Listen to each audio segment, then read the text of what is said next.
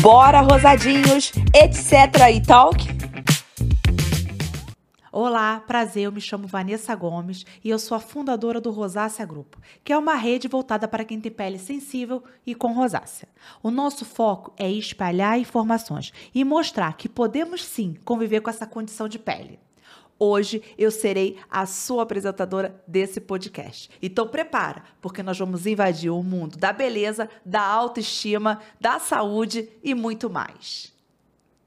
O episódio de hoje é oferecido pela Noviole, uma marca fundada por dermatologistas especializada em dermos cosméticos com fórmulas naturais veganas e limpas com eficácia clínica comprovada para resultados visíveis. E que nasceu com a missão de democratizar o acesso aos cuidados dermatológicos de forma sustentável e inclusiva, sem restrições de públicos ou ingredientes nocivos. Eles priorizam demais os ativos dermatológicos da biodiversidade brasileira. E ah, gente, os produtos da Noviole são seguros para gestantes crianças e pacientes oncológicos. E diante disso tudo, é indicado também para nós que temos pele sensível. Gostaram, né? Então acesse o link que está na descrição ou esse QR Code aqui na tela para saber mais. A convidada de hoje veio trazer informações além da rosácea, mas que também podem se relacionar com ela. E eu, ao contrário de muitas pessoas, soube o momento certo de procurá-la. E esse momento, gente, é agora. E aí, preparados? Bora, rosadinhos, etc. e talk.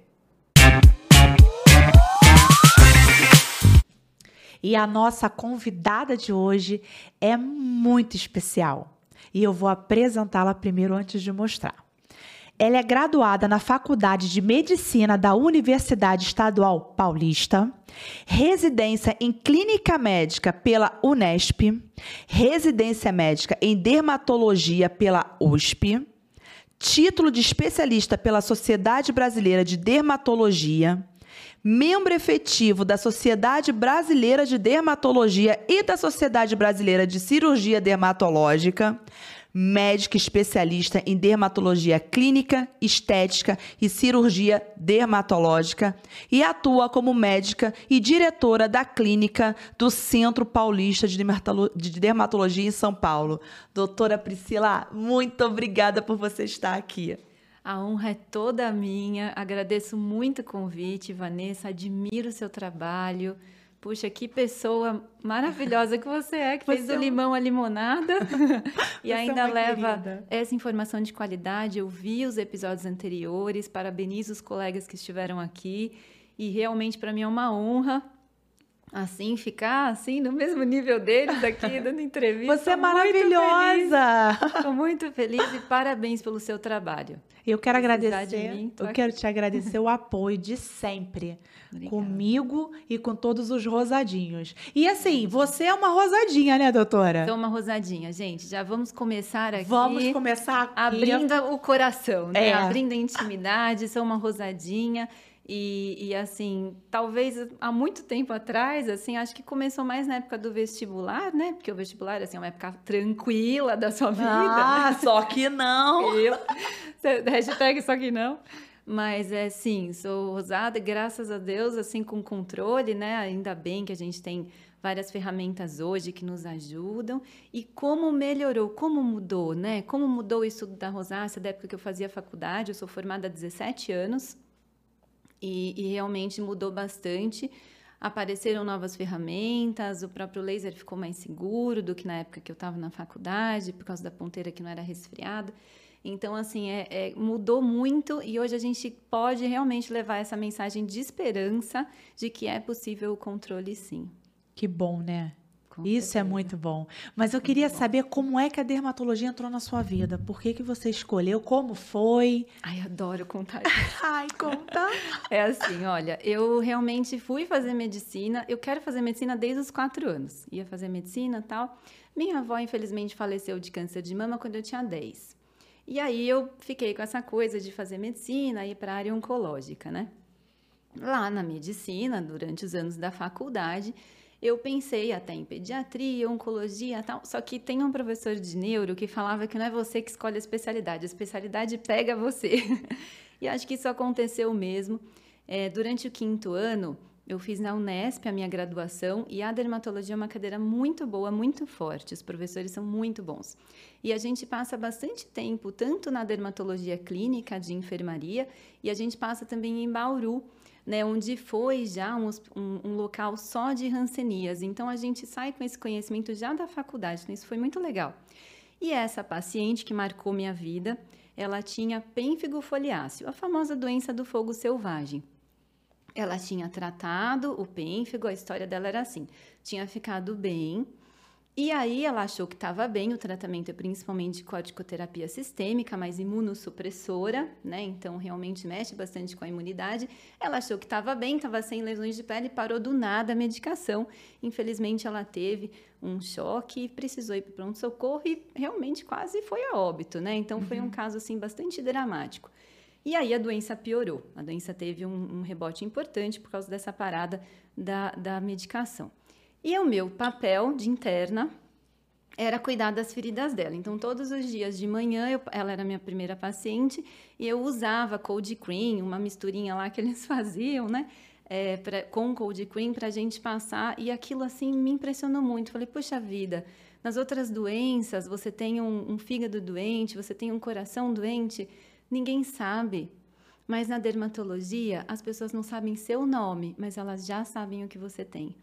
Então, isso tocou muito fundo em mim, assim, de, de querer fazer parte da história, sabe? Dessas pessoas e, e realmente de, de, querer ser parte da solução, né? Que, uhum. que é até uma coisa muito boa, assim, mas é um privilégio de Deus, realmente. Acho que a gente estarmos nesse momento para resgatarmos do sofrimento, né? Isso que uhum. a gente quer. Infelizmente, nem todas as doenças têm cura, a gente sabe, mas tem controle. Mas, assim, como hipertensão, diabetes, a rosácea não é diferente, né? É. Mas cada vez mais os estudos se especializam e, e, e melhoram e, e descortinam-se novas opções de tratamento. Então, foi ela que marcou minha vida, né? E dali para cá, você é, é dermatologista. Dermatologista. Eu ainda fiz clínica médica, porque eu era apaixonada pela medicina em todos os graus possíveis e imagináveis. Acho que clínica médica você mergulha, assim, na na medicina, quem é médico que está assistindo sabe, que realmente é aquele apaixonado pela medicina mesmo. Aí no R2 eu fiz um, um, um curso, a gente tinha um optativo para finalizar essa parte de por que eu escolhi. E aí eu ainda pensava um pouco em endócrino também, tem algumas semelhanças, né? Assim, uma vida de consultório, gostar muito de conversar com as pessoas e trazer essas, essas orientações. Aí eu fiz endócrino, fiz reumato, no optativo e fiz dermato. Aí eu gostei de endócrino, falei, reumato é maravilhoso. Dermato, eu fiz na USP, lá no HC, esse, esse estágio optativo. No primeiro dia, eles atendiam 100 pessoas, tiravam roupa de todo mundo, examinavam tudo. Falei, o quê? É isso que eu quero o resto da minha vida. Apaixonou. Mas assim, de manhã. Tipo, acho que eram 10 da manhã. Eu falei, gente, é isso. E aí, eu realmente, nunca mais tive dúvida. Realmente, a dermatologia é uma, é uma especialidade muito boa atende todas as idades, todas as gravidades. E tem a parte estética também, que é muito legal de trabalhar. Então, é muito, foi muito bom para mim. E mexe muito com a autoestima, né? Muito. Porque muito. tudo é, tá ali. Então, é. o, o, na beleza, não só no cuidado, vamos falar um pouquinho da beleza, tá ali, aí você mexe, Sim. cuida, controla uma doença que não tem cura, e a nossa autoestima Exatamente. Sobe. Olha, para citar uma doença que realmente às vezes é confundida com a rosácea, que é a acne, teve-se durante muito tempo que a isotretinoína, que é o Rocutan, né, o, que dava, é, causava depressão e tal, então isso foi uma coisa muito discutida. Fizeram um trabalho muito bom de meta-análise.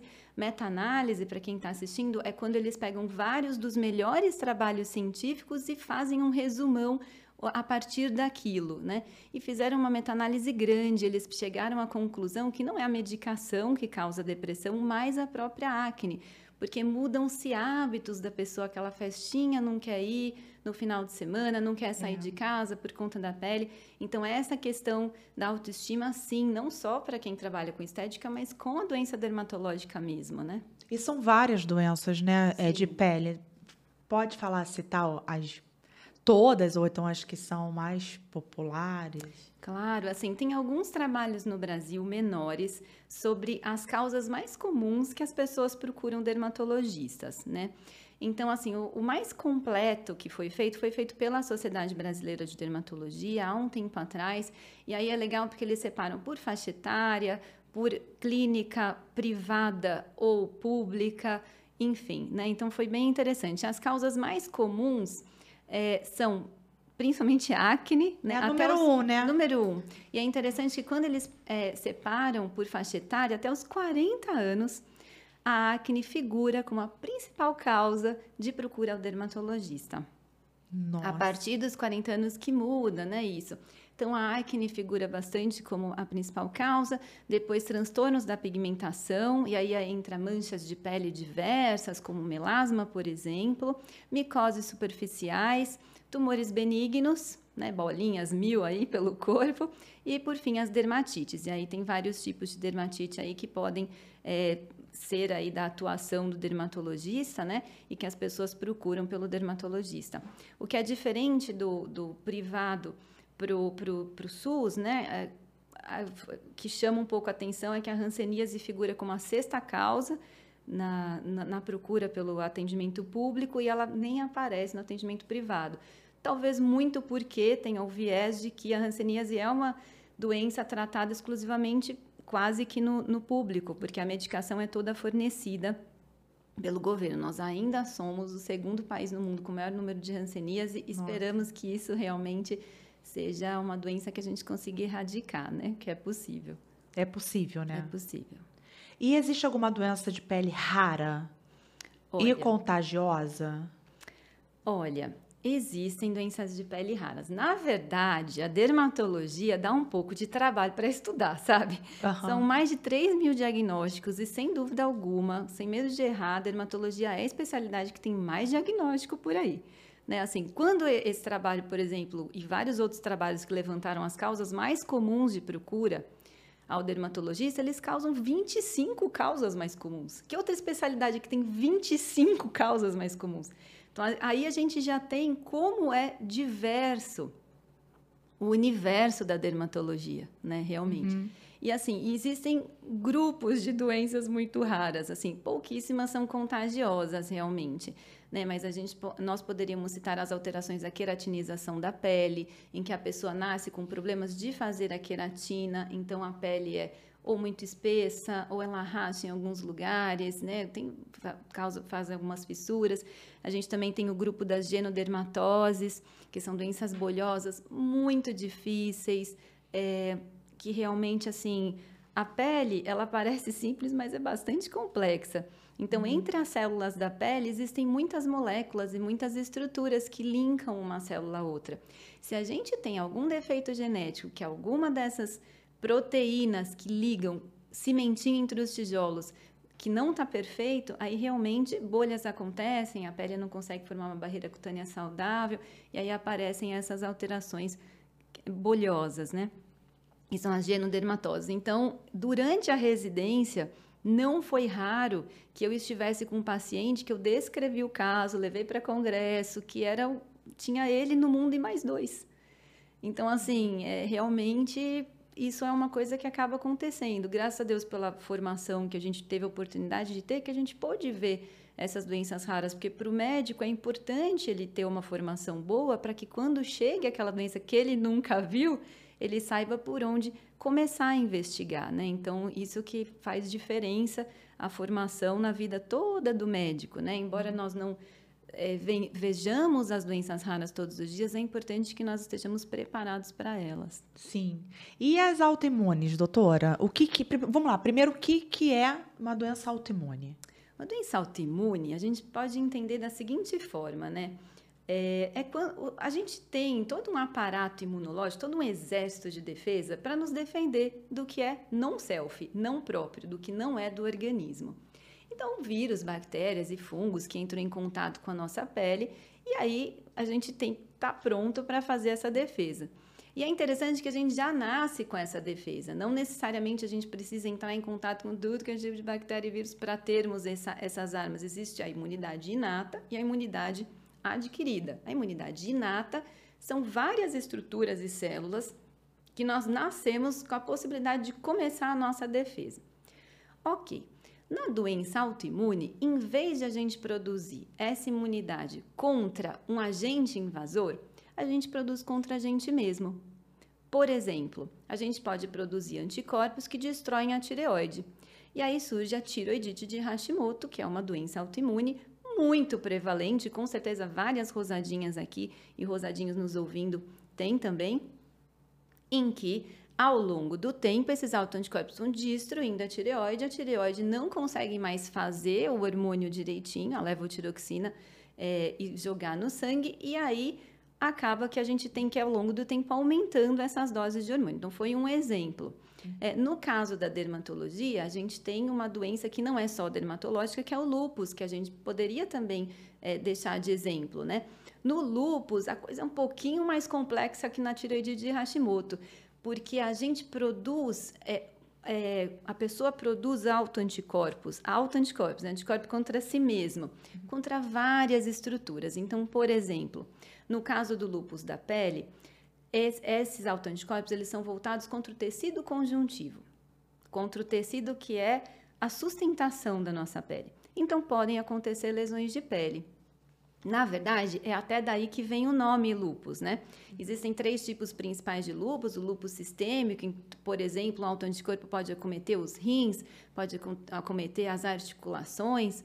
Existe o lupus subagudo, que dá lesões de pele bem diferentes, bem específicas, que o dermatologista sabe reconhecer, e o lupus discoide, que foi quem deu nome ao lupus. O lupus Diz, é, é, e o, a, o lúpus, quando ele surge, ele pode aparecer naquele, naquela lesão em asa de borboleta, né? Uhum. Que começa aquele vermelhinho e que parece com um lobo. Lupus, a origem, a etimologia da palavra é lobo, uhum. que lembra aquele branquinho, né? Aquele desenho que o lobo tem no rosto. Não sei se chama rosto lobo, mas, mas enfim. Então, é, são, nesse caso, o autoanticorpo está contra a pele, causando uma lesão que em algumas vezes pode ser cicatricial. E aproveitando, já que a gente está falando de lupus, é, o lupus ele pode ser confundido com a rosácea. Sim. Né? E aí eu queria, assim, tem como é, a gente diferenciar o lupus da rosácea? Como é, como é que diferencia?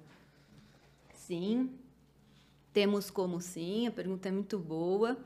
É, o lupus, na verdade, quando ele acomete a face, ele acomete centrofacial bem como a rosácea. A rosácea tem o acometimento centrofacial.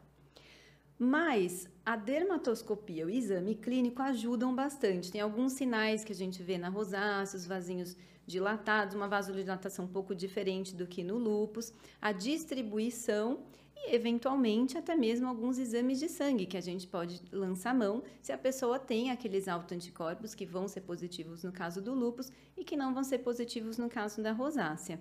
Né? O lúpus que confundiria mais com a rosácea é esse lúpus que dá a lesão em asa de borboleta, que a gente chama, que é um eritema, uma vermelhidão, bem no centro da face. O diagnóstico geralmente é clínico, dificilmente a gente precisa de biópsia para diferenciar, mas caso seja necessário, o dermatologista pode usar sim dessa ferramenta né, diagnóstica. A gente pode fazer uma biópsia e aí ajuda bastante. Aí os comemorativos anatomopatológicos lá no microscópio aí são realmente bem diferentes e vão nos ajudar a diferenciar caso chegue nesse nível a dúvida, né? Assim, se a vermelhidão está mais extensa, se o quadro está mais arrastado, enfim, uma série de coisas. É, assim, posso estar falando besteira, mas é uma pergunta mesmo de leiga. O lúpus, ele dá, pode dar no corpo todo ou ele é só na face, igual a rosácea?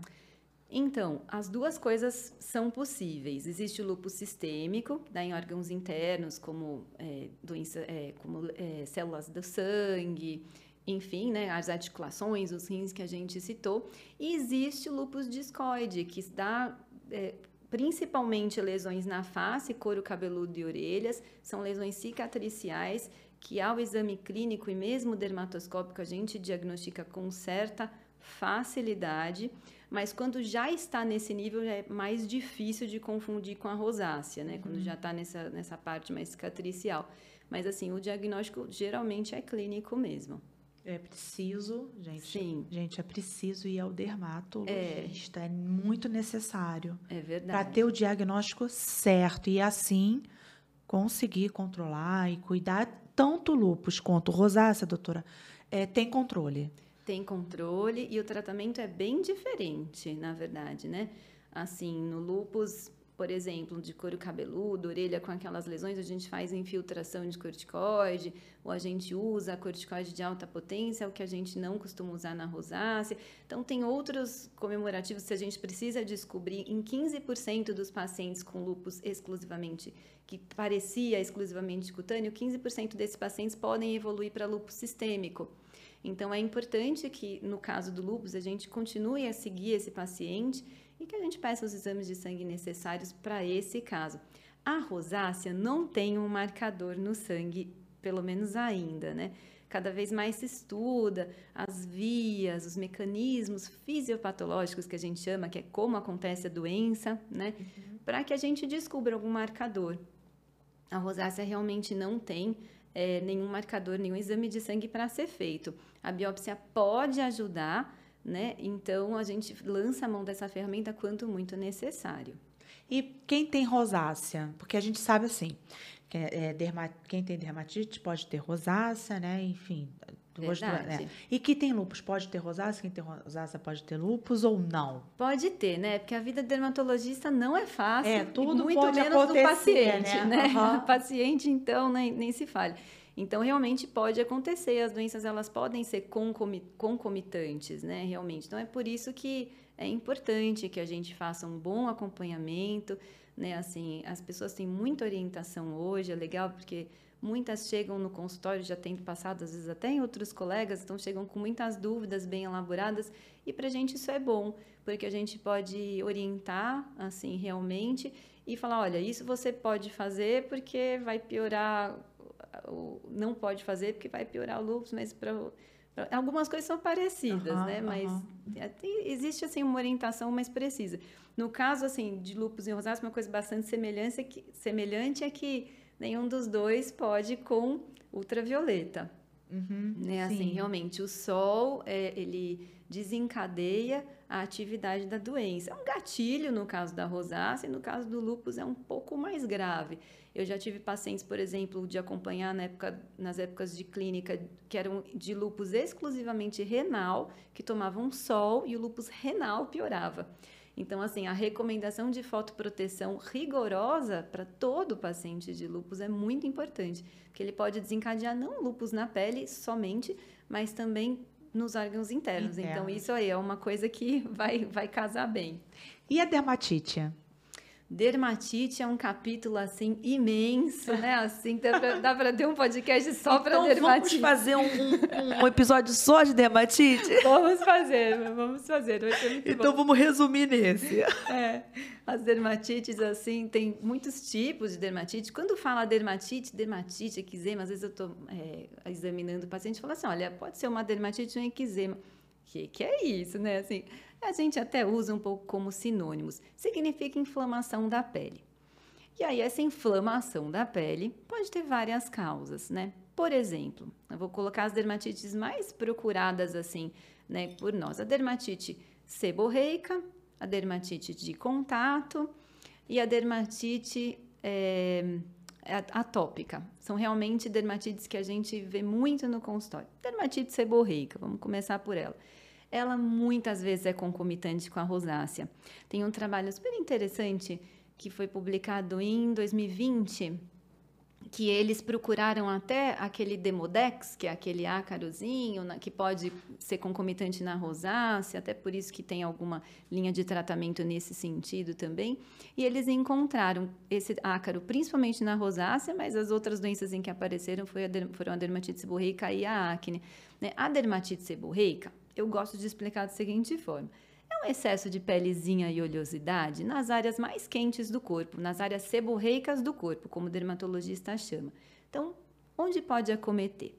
Couro cabeludo, atrás dentro da orelha, na face, é muito comum aqui na glabela, que é esse centro aqui, sobrancelha, supercílios, né, o nome novo, narina, sulco nasogeniano, nos homens, região da barba, meio do peito.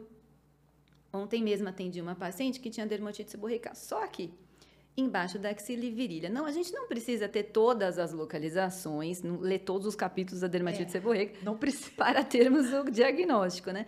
Mas é, realmente pode acometer tudo isso. Ela tem algumas coisas interessantes. Ela tem uma certa sazonalidade, ela piora no outono e inverno, e ela também piora com excesso de carboidrato na dieta. Na- nenhuma novidade, né? O açúcar ele é altamente inflamatório no organismo, então eu brinco que ele coloca lenha na fogueira, assim, né? Pra, pra, no caso da dermatite seborreica. Tem tratamento, uso de shampoos, loções, é bastante. é, geralmente é bastante tranquilo o tratamento e a confusão com a rosácea é certa, né? Assim, É, é a próxima pergunta. Falei É. justamente de onde faz. É muito comum a concomitância entre as duas, mas o bom controle de uma ajuda no bom controle da outra. Aqui a gente tem mais paz e amor, né? Porque o que vai ser bom para dermatite seborreica vai ser bom para rosácea. E a principal frente de tratamento aqui seria realmente cuidar da barreira cutânea. Né? Isso é Essa- importantíssimo, né? Importantíssimo. Então, a hidratação adequada, né? É, uma casa com a telha mais ou menos vai entrar chuva onde não deve, né? Sim. Mesma coisa na nossa pele. A nossa barreira cutânea ela tem que ser bem fechadinha para nos proteger do que vem de fora para dentro, né? Então, é, realmente, isso é bastante importante no caso de dermatite seborreica e rosácea. Mas é possível o controle também. Aqui, laser de baixa intensidade ajuda muito. Eu lembro de um paciente, por exemplo, que ele trabalhava de, na, na moto, ele não abria mão, por causa do trânsito de São Paulo, de não ir trabalhar de moto e tal. E ele tinha uma rosácea, é, uma, desculpa, uma dermatite seborreica difícil de controlar. Aí a gente conseguiu controlar, eu fiz uma série de lasers nele, de sessões de laser.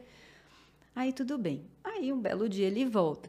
Doutora, foi bom aquele tratamento, mas agora voltou tudo. Aí eu falei, mas sabe quanto tempo que você veio, que você está sem crise? Ele falou quanto? Um ano. Ele, não acredito.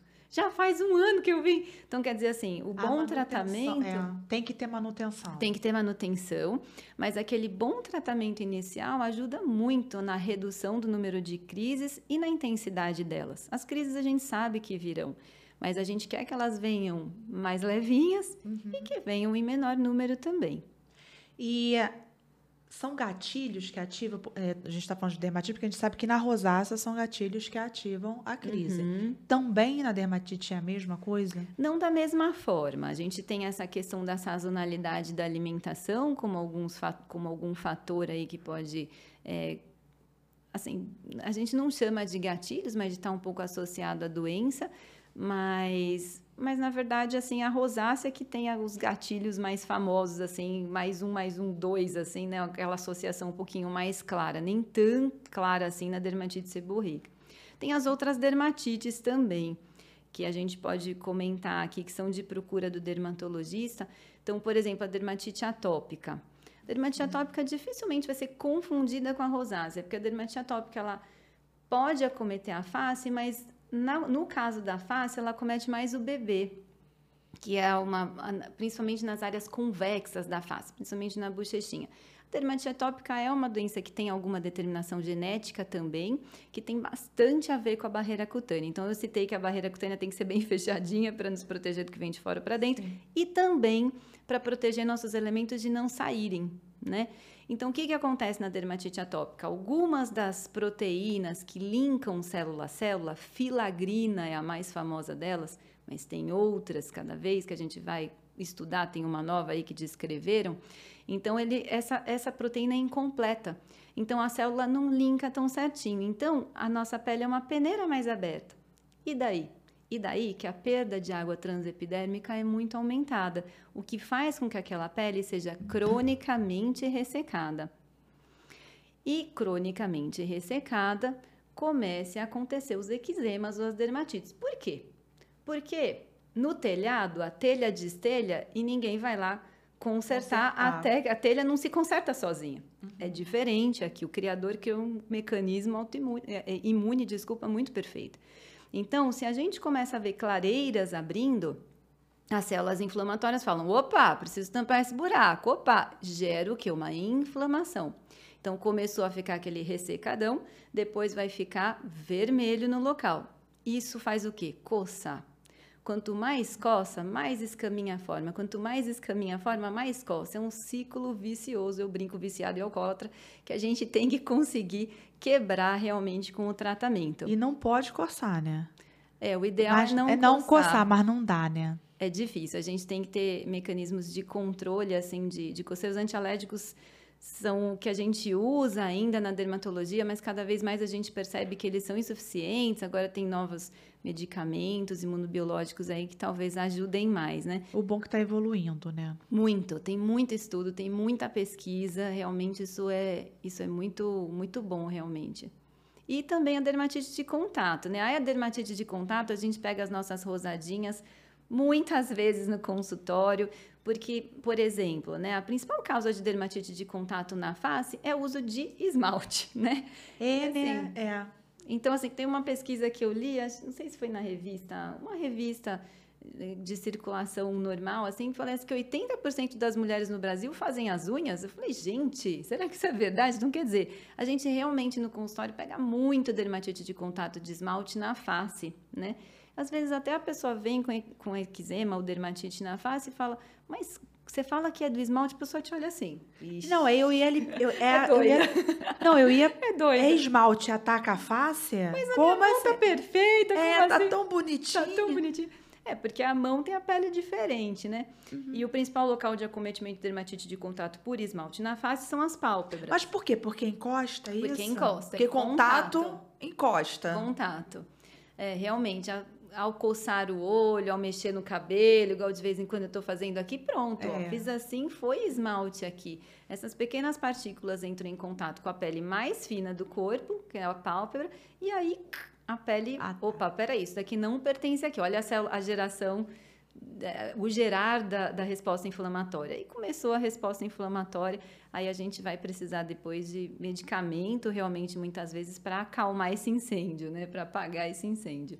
Mas tem controle. Tem controle. A dermatite de contato, mais importante é descobrir a causa, né? Então, assim, por exemplo, retirar o esmalte por um tempo. E a boa notícia Ah. é que a gente não é igual a vida inteira, sabe? Tem muitos estudos sobre, sobre dermatite. Eu mesmo fiz um estudo em cabelos que para ver se uma doença tinha a ver com a, questão de, de, de cosméticos ou não. Uma determinada fase da vida, a pessoa dá reação a várias coisas, 20 anos depois dá diferente. Então, assim, quer dizer, é, a pessoa pode ter uma reação com esmalte, mas se ela ficar por um tempo sem o esmalte, controlando a doença, depois ela pode voltar a usar. Eu Isso sempre é oriento a usar o hipoalergênico, tudo isso, né? A gente... É porque hoje existe isso, então Sim. é ideal, né? E usar. olha, eu já tive muito dermatite de contato por esmalte. Precisei ficar um ano sem usar. A maioria das minhas pacientes não precisa ficar tanto tempo assim. E na minha época, tinha hipoalergênico só branco. Hoje em dia, gente, tem hipoalergênico de todas as cores, né? Ficou muito mais Aham, fácil. ficou. Então, assim, é parar por um tempo, tratar, dar aquele detox né, de química. E aí é interessante que depois, assim, a luz no fim do túnel. Não necessariamente isso vai ser para sempre, porque realmente a gente muda.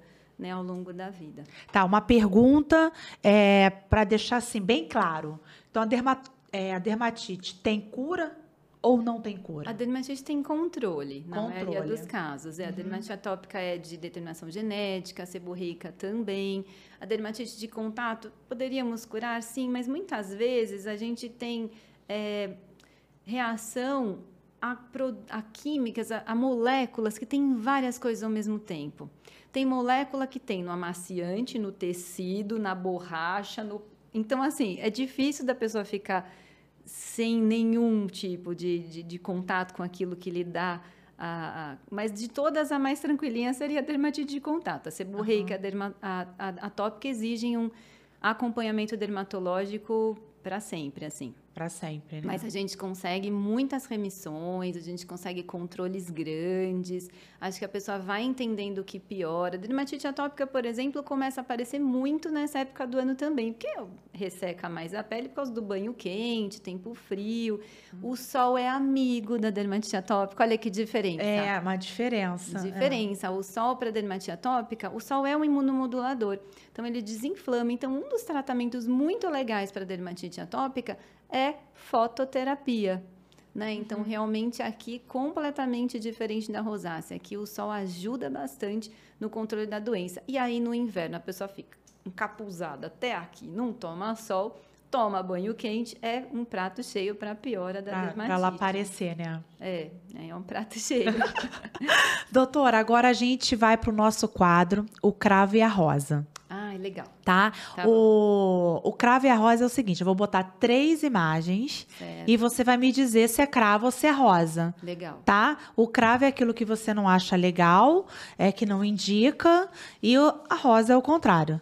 Tá? Certo. Então vamos lá. Primeira imagem. Vinagre, de Vinagre. maçã. Vinagre de maçã. Cravo. É, vinagre de maçã é cravo, né? Na minha opinião. Porque, o- vamos lá, o que, que é o vinagre? Ácido acético. Ácido, né? A gente mal consegue usar a vitamina C, que é o ácido ascórbico, que é antioxidante, quanto fará o ácido acético. Então, na verdade, é pôr lenha na fogueira, como É. eu brinco.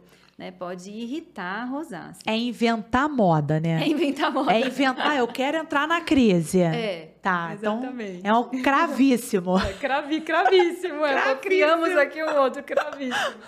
Próxima.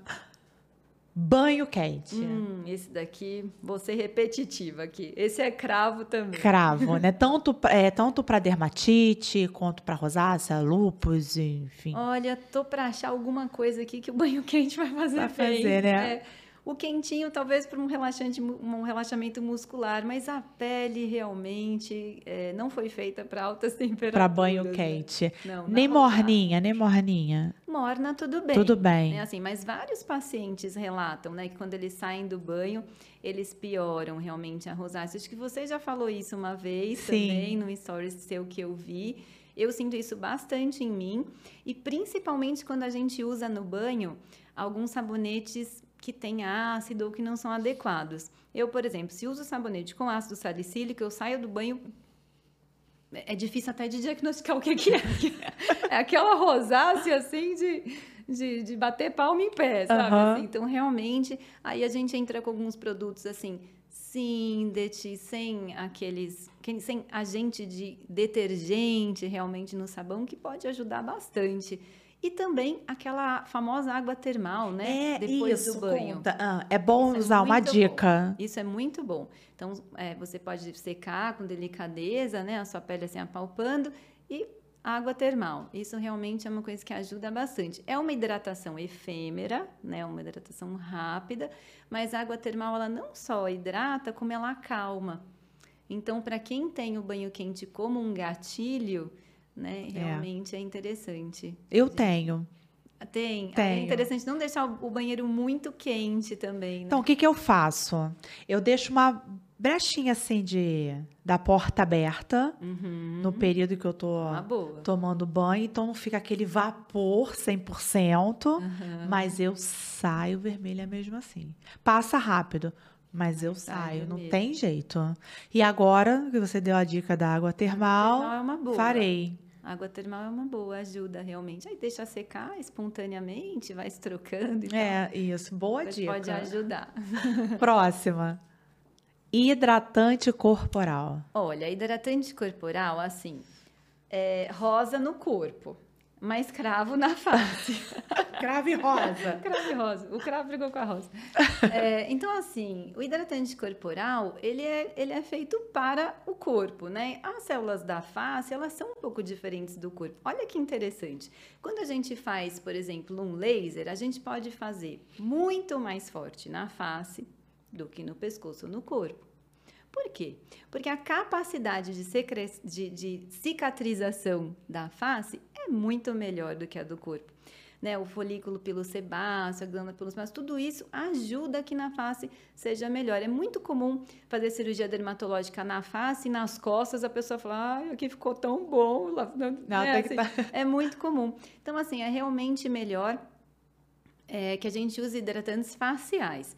Uma que vai ser mais leve, né? Vai ser mais fácil de espalhar, cosmética vai ser mais adequada, e outra que realmente hidratação demais também não pode não ajudar, né? Ficar mais oleoso, assim, a pele aí vai dar uma aparência até não tão legal e não vai ajudar no tratamento também. Tudo tem seu limite, né? Tudo tem seu limite. Seu limite e seu espaço. Então, assim, é. rosto hidratante facial, corpo hidratante corporal. É, é isso? melhor assim. Melhor, é melhor, né? Cada um no seu quadrado. É, e sabonete também, né? Assim, pegando gancho, sabonete Sim. facial, assim, tem ótimos produtos hoje então, realmente, que a gente nem chama mais de sabonete, gel de limpeza. É, né? mousse de, mousse de limpeza. Espuma de limpeza. Porque realmente é, é bem interessante, assim, que a gente use produtos específicos. Principalmente nós rosadinhos e rosadinhas, né? Porque realmente a gente precisa de um cuidado com a pele. Eu falo sempre para o paciente assim, você tem que respeitar a sua pele.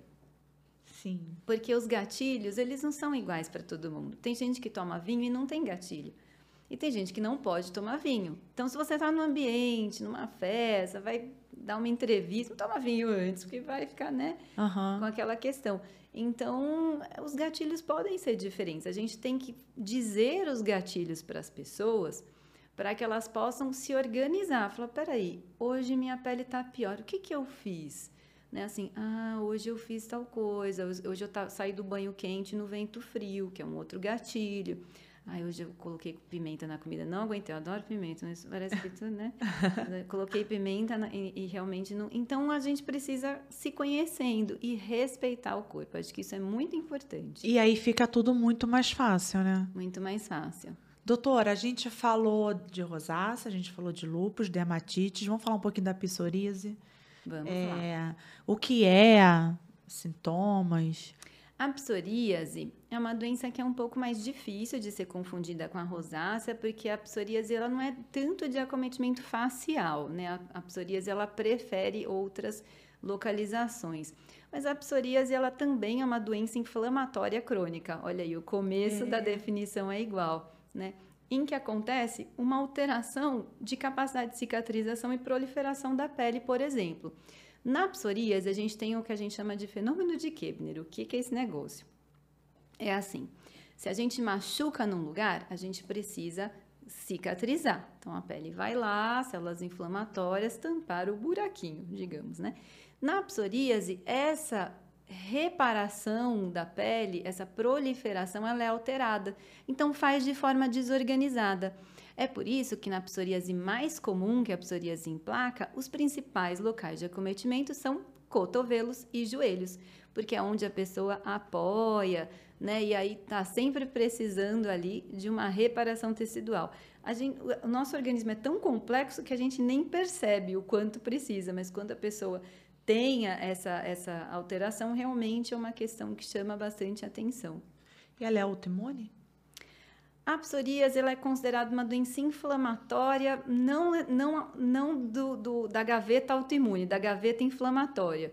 Vamos separar em três gavetas principais as doenças, assim, inflamatória, autoimune e neoplásica. A psoríase está na gaveta da doença inflamatória. Tem, assim, bastante relacionada a várias vias da imunidade, mas não, não é uma destruição necessariamente. São, são é, vias da imunidade que são desencadeadas como efeito dominó, uma, uma, uma reação química gerando outra para que aconteçam as lesões de pele. É possível o controle também, é o dermatologista que é o médico responsável né, por esse controle.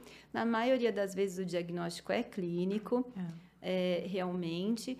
Às vezes, se existe dúvida, que tem outras formas de psoríase um pouco mais raras, aí a gente lança a mão da biópsia. Até alguns pacientes às vezes até querem para ter realmente aquela certeza e tal. E, e, é mais comum em adultos também, né? Dificilmente tem em crianças, mas também é possível. E pode-se ter psoríase com outra doença de pele, tipo lúpus, pode, tipo sim. rosácea, pode ter? Sim, podemos ter sim.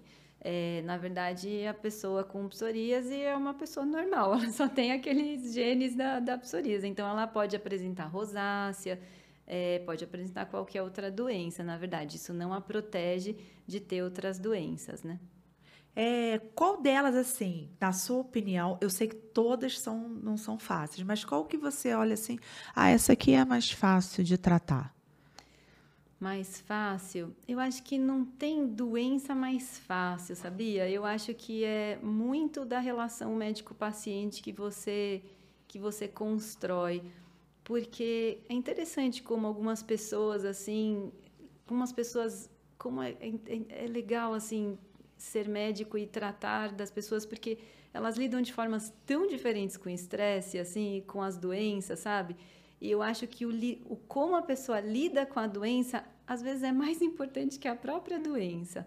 Né, assim, e essa relação que a gente constrói médico-paciente no consultório, ela é muito importante, né? Ela é realmente individual e irreproduzível, assim, porque é uma uma relação assim muito importante para a gente ser sucesso, ter o sucesso do tratamento.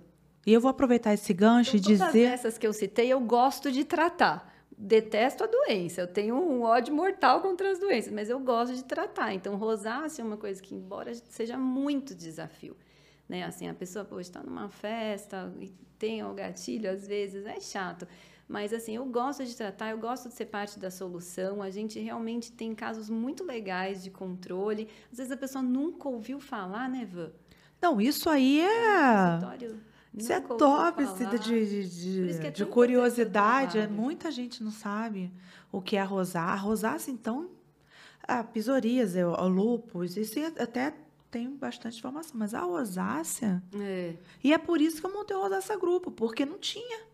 Perfeito. A gente, eu buscava, buscava o que que era um, num desespero e não, não né? E você estava falando da importância do, do, do, médico com o paciente. Eu vou aproveitar esse gancho e dizer que se hoje eu estou aqui é por conta da dermatologista que me diagnosticou, que é a doutora Ana. Então, assim, Ótimo. aquele momento da atenção dela, do amor dela ali pela pelo que ela estava fazendo, uhum. né? Porque mostra que isso existia. Uhum. Ela pegou, eu num desespero tão grande, ela levantou da mesa, me abraçou.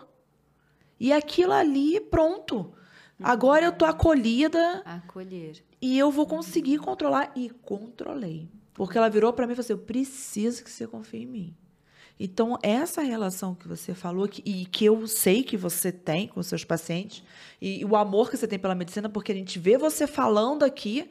É, é, você tem. Tá? É, não, é, um, é, tá encantado. É, tá muito encantado ver você falando, o amor que você tem. Então, isso é importante. E a gente precisa muito de vocês, dermatologista, para a gente poder confiar e conseguir controlar. Sim, acho que, acho que você citou as duas palavras mais importantes, né? A primeira é acolhimento e a segunda é confiança.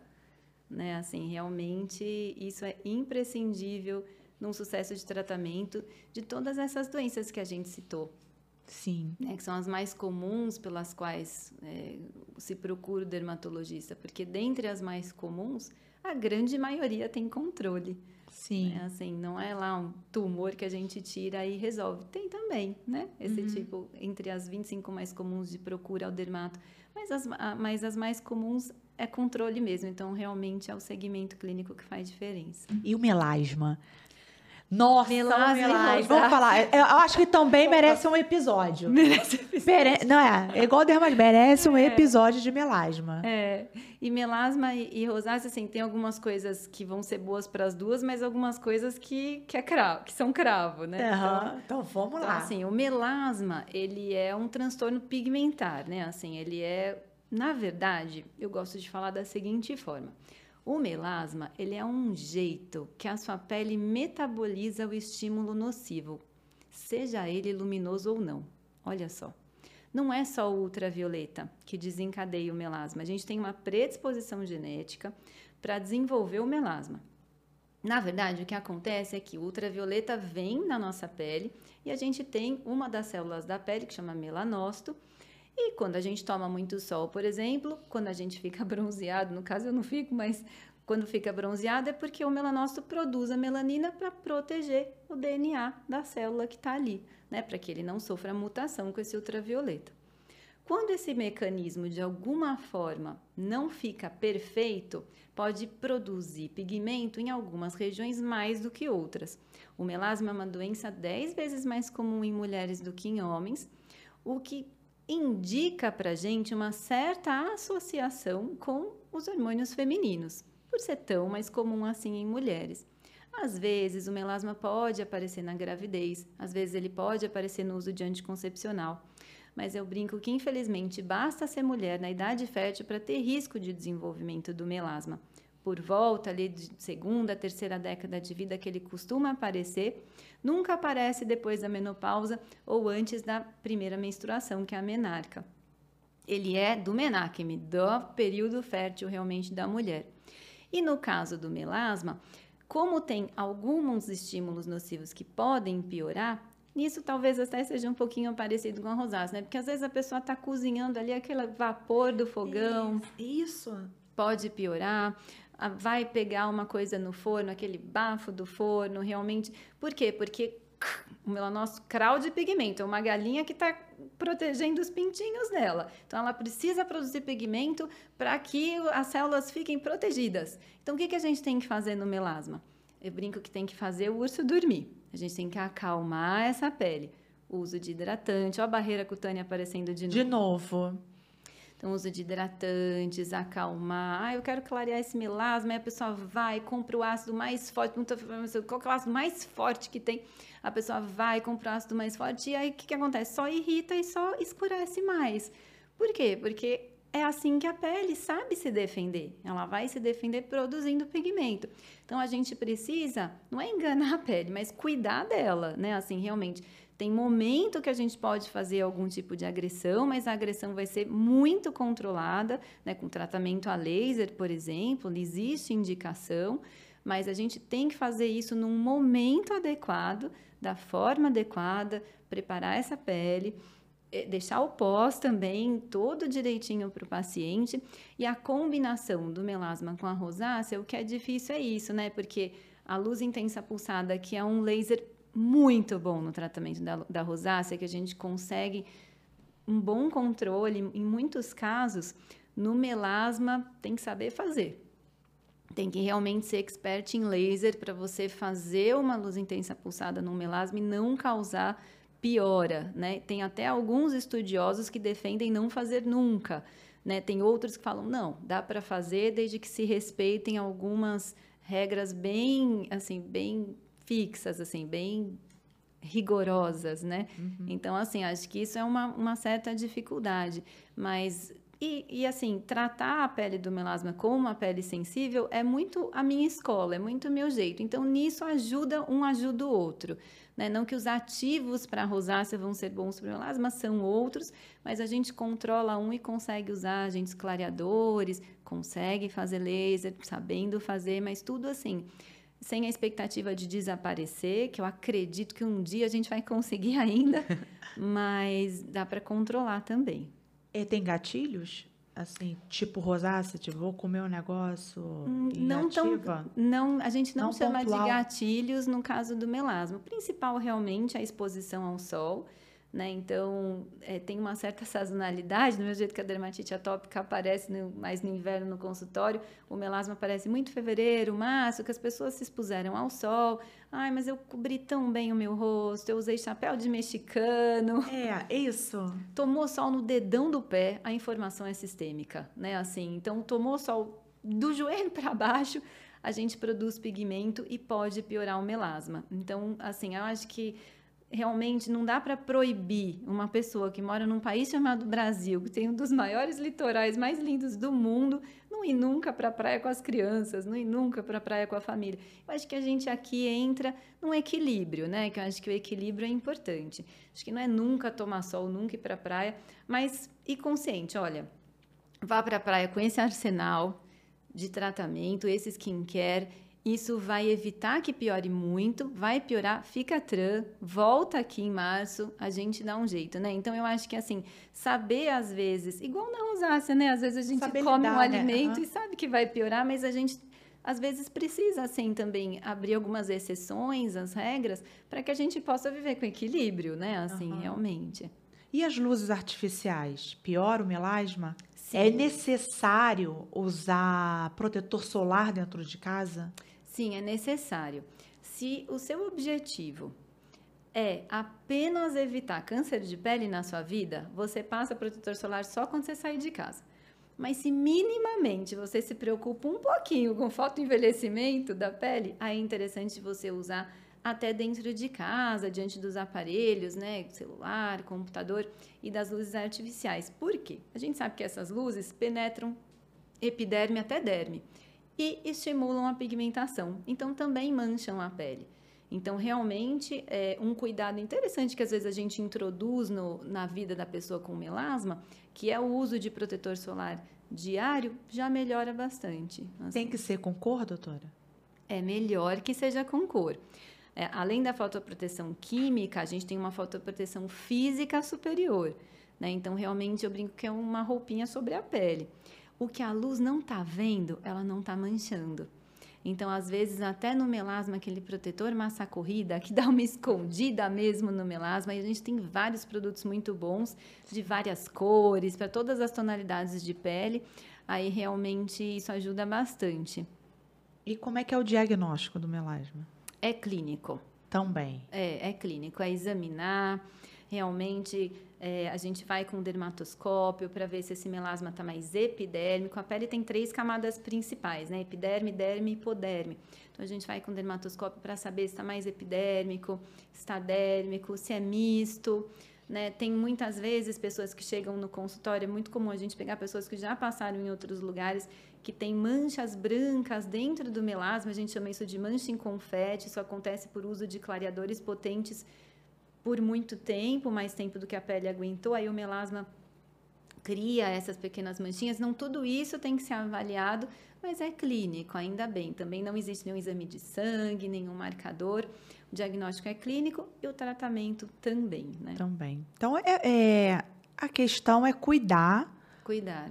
né? E não. E sempre ter uma manutenção com dermatologista. Sim. Porque, assim, eu, eu nunca tive melasma. Aí, daqui a pouco, do nada, posso apresentar. É, Algumas- pode acontecer. É mais comum de acontecer segunda, terceira década de vida, mais difícil de ser depois disso, né? O aparecimento realmente, mas pode acontecer. Pode acontecer, né? É. Doutora, agora a gente vem com o quadro Pergunta dos Rosadinhos. Ah, eu fiz uma. Coloquei uma caixinha de perguntas nos stories no Instagram. Tá. Selecionei duas para você responder, tá? Vamos, Vamos lá. lá. Que Primeira. é cabeluda? Ai, preparem. Eu tenho melasma e rosácea. Como tratar os dois juntos? Aí, Cláudia Cruz. Vamos lá. Cláudia, obrigada pela sua participação. Olha, Mel- é, Cláudia, a primeira coisa é uso de fotoprotetor rigorosamente, né? E um fotoprotetor que não irrite a sua pele. Na- a primeira linha, muitas vezes, de fotoprotetores são aqueles fotoprotetores físicos apenas, né, que eles têm uma não tem tanta reação com a pele, é realmente como se fosse um escudo sobre a pele, de preferência com cor. E o segundo passo seria um bom hidratante. Acho que são as duas coisas assim mais importantes e esqueci de outra, um bom gel de limpeza, por causa por conta da de, a gente tem que higienizar a pele.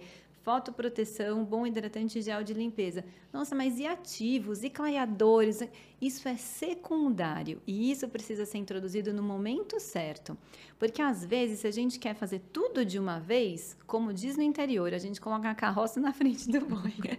Né? A gente precisa ter até o momento certo de entrar com ácido, de fazer uma intervenção a laser. Isso é muito importante e muito caso a caso. Então, a gente precisa de segmento. Então, a melhor coisa, Cláudia, ir no dermatologista para realmente selecionar um bom fotoprotetor, hidratante e gel de limpeza. E a partir daí, eu já tive algumas pacientes que só com isso voltam assim, um mês depois, já melhores. Já melhores. Olha, minha crise já foi um pouco mais fraca, né? Meu melasma shake também já melhorou, porque, sabe, Van, dar esse primeiro passo no autocuidado é tão importante. A gente não pode esquecer que, assim, quando a gente estuda essa parte de neurofisiologia, neuroanatomia, a gente vê que o sistema límbico, que está lá dentro do cérebro, que rege nosso comportamento, tem a ver com tudo: imunidade, sono, todas as nossas aferências, nossos, sintomas. Então, assim, é muito importante esse primeiro passo de autocuidado, porque ele vai governar geralmente uma luz no fim do túnel, sabe? Vai, a gente vai chegar lá. Vai dar tudo certo. Sempre dá tudo certo. É. Próxima pergunta. Qual o melhor momento para procurar um dermatologista? Leandro Cruz. Leandro, hoje. simples, assim, simples a resposta. É, hoje. Hoje, é.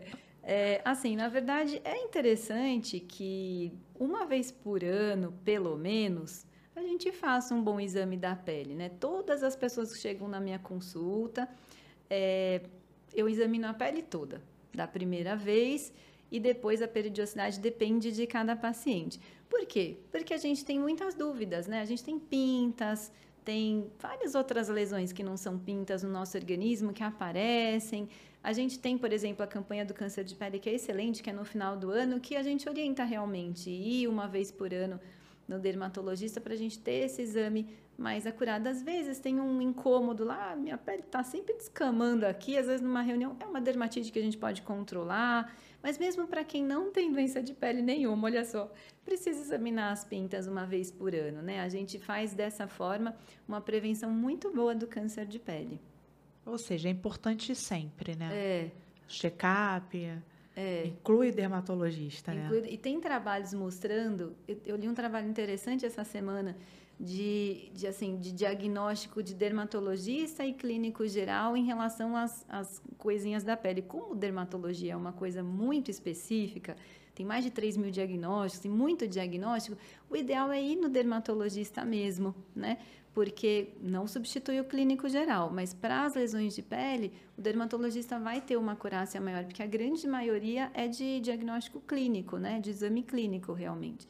Minha vida seria mais fácil se tivessem mais exames de sangue para sim, fazer. Sim. Mas não é o caso. A gente tem que realmente examinar tem a pele lutar, como um todo. Tem que ir ali tem na... que arregaçar a manga Isso, e trabalhar. Guerreira.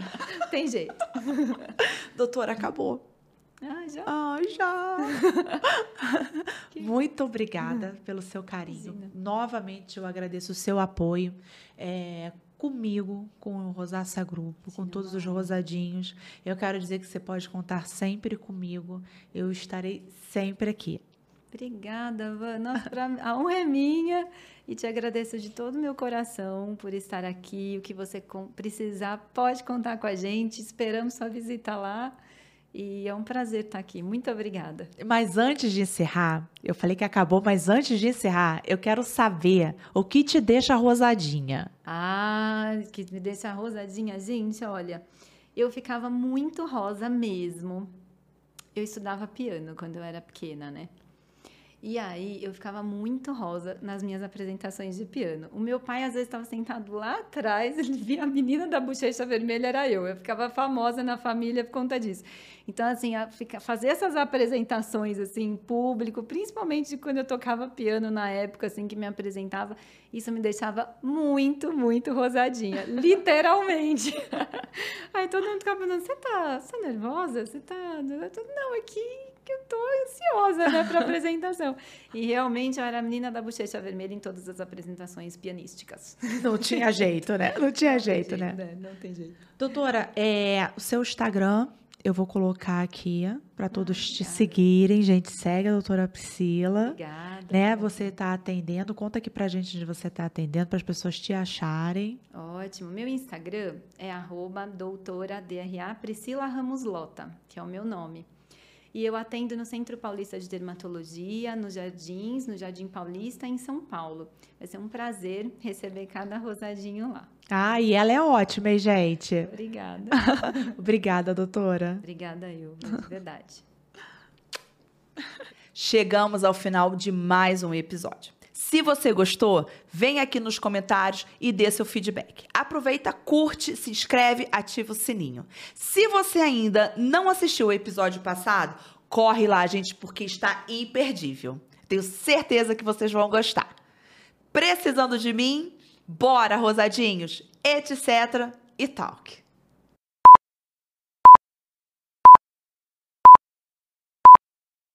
Voltei, gente. E eu sempre volto com alguma coisa, não é verdade? E coisa boa, hein? Em primeira mão, para vocês, eu trouxe a linha Sense da Novioli. Uma linha inovadora para o controle de rosácea e de sensibilidade. A Novioli é focada em cuidar da saúde, qualidade e das patologias da pele. E acaba de lançar uma linha que vai crescer, mas hoje já conta com dois produtos: o Cero Sense Booster Calmante, que é para o rosto e para o couro cabeludo, com ação anti-inflamatória, antioxidante, cicatrizante, reparadora e que alivia a vermelhidão, a coceira, a ardência. E o shampoo sólido Sense Calmante, que traz todos esses efeitos e benefícios do sérum, tratando mais profundamente o couro cabeludo. Os dois combinados potencializam os resultados. Hein? Querem testar? Sem desculpa, gente. Bora! Acesse o link na descrição ou o QR Code. Coloque os seus produtos no carrinho e aplique o cupom SENSE ao fechar a sua compra para garantir 10% de desconto e frete grátis para todo o Brasil a Novioli está realmente dedicada a que vocês conheçam, testem e se apaixone pelos produtos rosadinhos. Então aproveita essa oportunidade e depois me conta. Agora eu fui, hein?